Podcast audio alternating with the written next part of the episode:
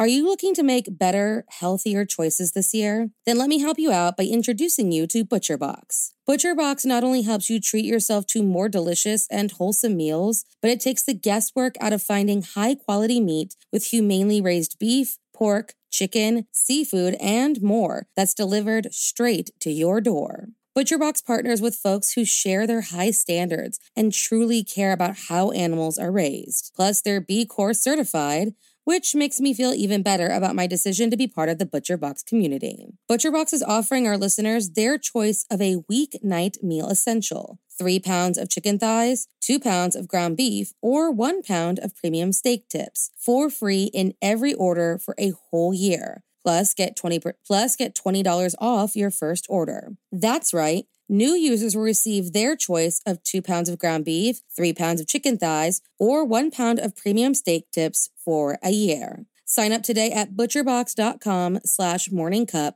and use code morningcup to choose your free offer and get $20 off. If I asked you right now to list all of the subscriptions you pay for, would you be able to? I really thought my answer to that question would be a resounding yes. But with the help of Rocket Money, I was able to find some sneaky ones I must have forgotten to cancel before the free trial ran out between streaming platforms, apps, delivery services, and even parenting slash kid subscriptions. Though they all seem like really small amounts, when pulled together, that's a pretty big chunk of your spending money out the door. Rocket Money is a personal finance app that finds and cancels your unwanted subscriptions, monitors your spending, and helps you lower your bills. Rocket Money has over 5 million users and has helped save its members an average of $720 a year, with over $500 million in canceled canceled subscriptions. Stop wasting money on things you don't use. Cancel your unwanted subscriptions by going to rocketmoney.com slash morningcup. That's rocketmoney.com slash morningcup.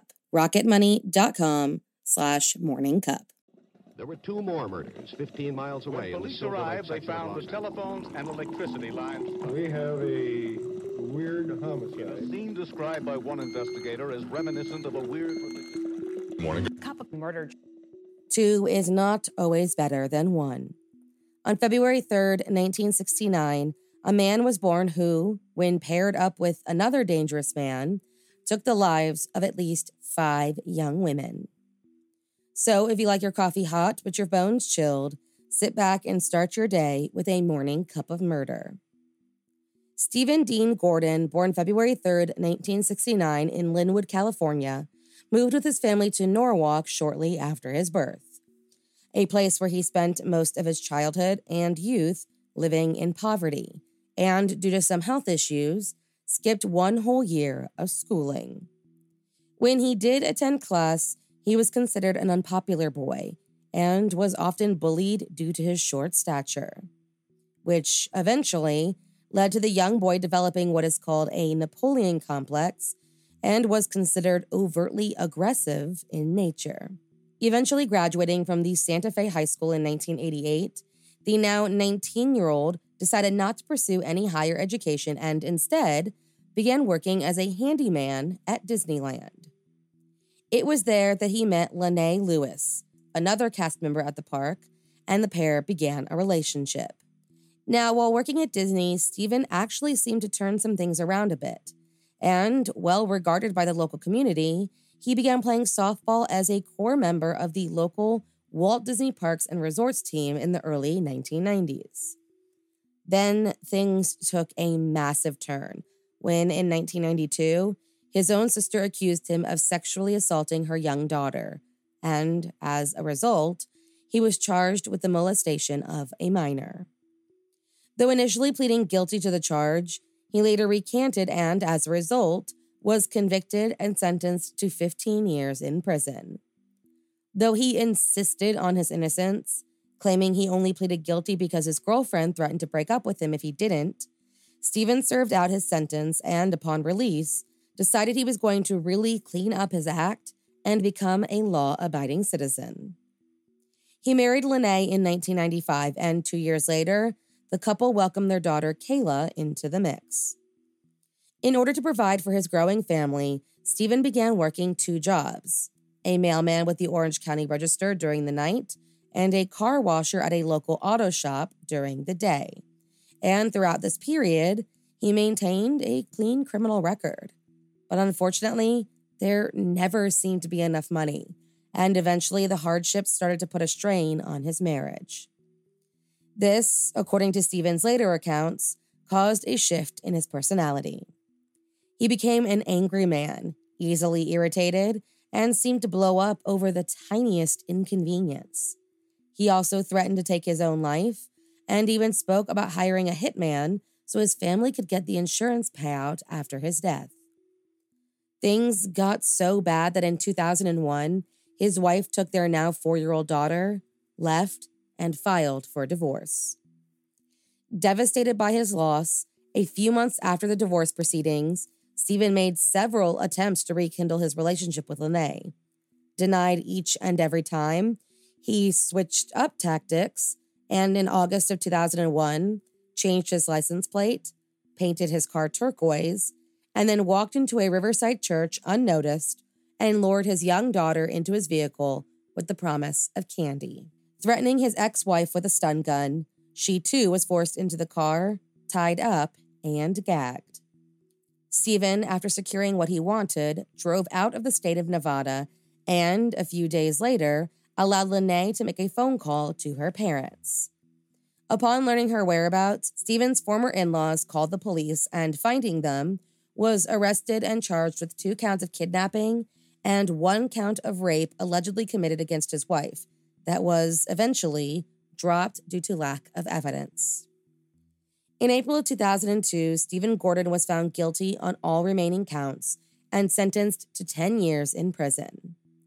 Safely kept away from his family, he was paroled in February of 2010, but was forbidden from getting anywhere near his ex wife, his daughter, or any location where children might gather. Outfitted with an ankle monitor, Steven contacted his former supervisor and was offered a job at a local auto shop, the place where he happened by chance to meet 23 year old Frank Cano. Frank, a native of Compton, was born on July 22, 1986, and, like Steven, grew up in an impoverished household and suffered from a number of health issues. He was also bullied as a child, like Steven, and in 2006, he was caught molesting his nine year old niece during a visit with relatives. According to the police reports, he told the officers that he was a virgin, sexually frustrated, and unpopular with females. After pleading guilty and spending just 16 months of a two year sentence behind bars, Frank was paroled in October of 2001 and, like his new friend, was forbidden from approaching relatives and children. Now wearing an ankle monitor and living in an Anaheim motel on his parents' dime, despite the age difference, Frank and Steven became fast friends. And when Steven found out about Frank's difficult living situation, he offered to let the young man join him in sleeping in his Toyota 4Runner. Unemployed at the time, Frank often visited Steven at the auto shop and shared the lunch that his parents brought him daily. Though they denied it, many of Steven's coworkers suspected that the pair were engaging in an intimate relationship. Regardless of the nature of their friendship, in 2010, the pair decided to cut off their ankle monitors and run off to Alabama, where they were quickly caught by federal agents. Not taken back to jail for the offense, at least as far as I can tell, they tried again in 2012, got on a Greyhound bus, and made their way to Las Vegas, where they spent the next two weeks relaxing and gambling at the Circus Circus Casino. They were finally tracked down on May 8th and taken back so that Frank could serve a 10 month federal prison sentence for the violation, and Steven could serve eight in a state prison. The time away did nothing to stop their relationship, though, and upon their release, the men began spending more time together and traveling all around the state. That was until their arrest on April 11th, 2014, not for parole violation or any other petty crimes, but this time for murder. You see, just a month before their Anaheim arrest, an investigation began after police received a call about a body that was found amongst a pile of trash on the conveyor belt of a recycling center. The body was eventually identified as 21 year old Jeray Nicole Estep, a sex worker from Oklahoma City who showed up in California just a few days before. Then, not long after this gruesome discovery, local authorities got a call from Santa Ana investigators claiming that they too had some cases that they believed might be connected to their latest find.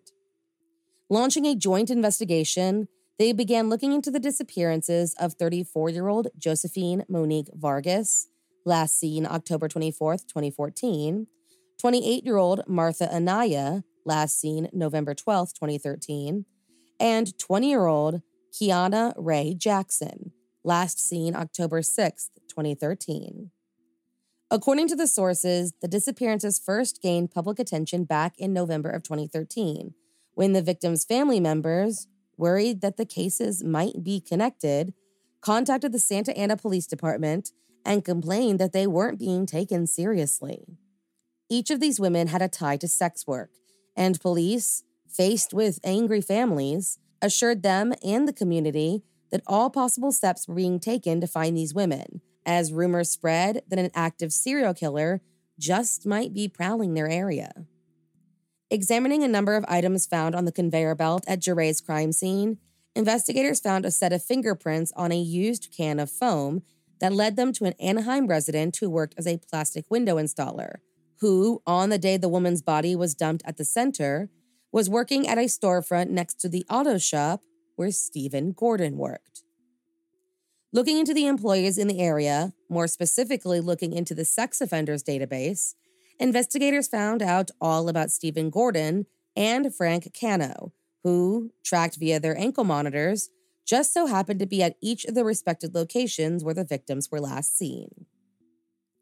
Based on this and the data provided by the victims' cell phones, both men, now 45 and 27, were arrested and taken into custody. Both, of course, denied any involvement in the disappearances.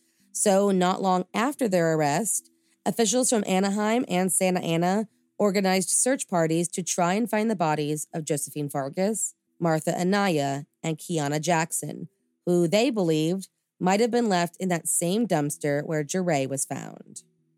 To this day, their bodies have not been located. But that doesn't mean that we don't have a pretty good idea of what happened to each of these women. In April of 2014, after more than 13 hours of questioning, Steven Gordon cracked under pressure and confessed to committing five murders. Though he admitted involvement in the disappearances police already knew about, he could not remember the name of his fifth victim, and her identity could not be established at the time.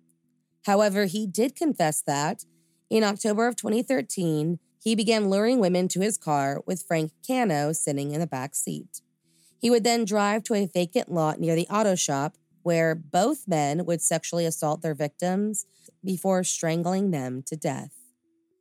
Now, this was just one version of events told by Steven Gordon.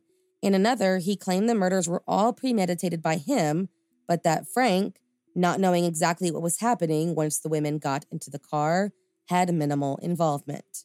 But in the version he stuck to, where Frank was an active accomplice, he said that the pair would stalk various areas in Santa Ana and Anaheim to search for sex workers and then analyze the best way to kidnap and kill them saying that Kiana Ray Jackson was their first victim. He said that they picked her up in Costa Mesa on October 6th, and with Frank hiding in the back seat, once she entered the vehicle, he jumped out and held her at gunpoint while Steven drove to the vacant lot. Steven then raped Kiana, and during the attack, she noticed their ankle monitors, and with that, her fate was sealed. To cover up their crimes, Steven said they stripped her naked and thoroughly washed her body before destroying all of the clothing and personal items she had on her. They then happened upon Josephine Vargas and, insisting that Frank instigated this particular crime, Steven claimed he tried to talk his friend out of hurting this woman. The third victim was Martha Anaya, who twice denied their attempts to lure her away. Angry, an altercation arose, and both Steven and Frank strangled her to death. Though he said she fought fiercely and almost managed to escape the car. Jeray Estep was the final victim, and initially, Steven said that he liked her so much that he had no intentions on taking her life. He said he tried to convince her to give up sex work, but when she refused, an argument broke out and she sprayed him with mace. Furious, Steven attacked, raped, and killed her. With his confession being confirmed by DNA testing, in November 2012, both Steven Gordon and Frank Cano were charged with four counts of murder. Tried separately, when Steven was brought to trial first, he fired his state appointed attorney and decided instead to represent himself. Rejecting the plea bargain proposal, which would have taken the death penalty off the table, the prosecution took the floor and provided the jury with DNA evidence, computer records from their ankle monitors, text exchanges between the men discussing their victims, and Steven's own confession, which at the trial he recanted. After making little effort to defend himself, Steven unexpectedly pleaded guilty and blamed the crimes on his parole and the parole officers he said were negligent in their duties.